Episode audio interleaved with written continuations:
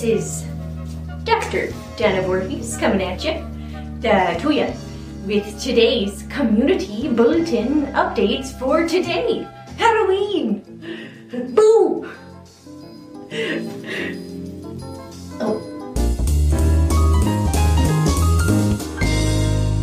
Authorities are still on the lookout for a group of teens who continuously turn over the outhouses near the town baseball fields.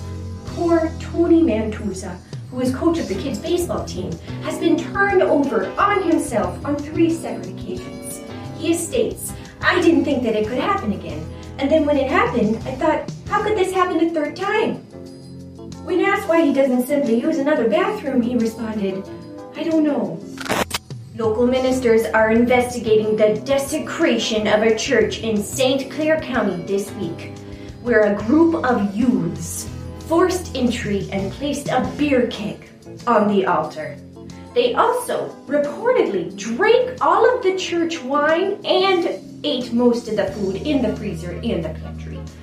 One minister was quoted as saying, They ate all of our chicken nuggets. We will pray for them so will the entire community of Mascoutah. Bellevue teen Billy Coins dislocated his jaw while bobbing for apples at last week's fall festival. He was taken to Memorial Hospital where doctors were able to extract the apple from his mouth and later put on a headgear. Sadly, though, when Billy returned to the festival, the prize was already given to the runner up. Oh, better luck next year, Billy actually though, no. Uh, don't. Because, you know, uh, just take care of your new job. Construction worker who had been reported missing spent hours looking for himself on Tuesday, according to the reports from the Mascoutah Herald.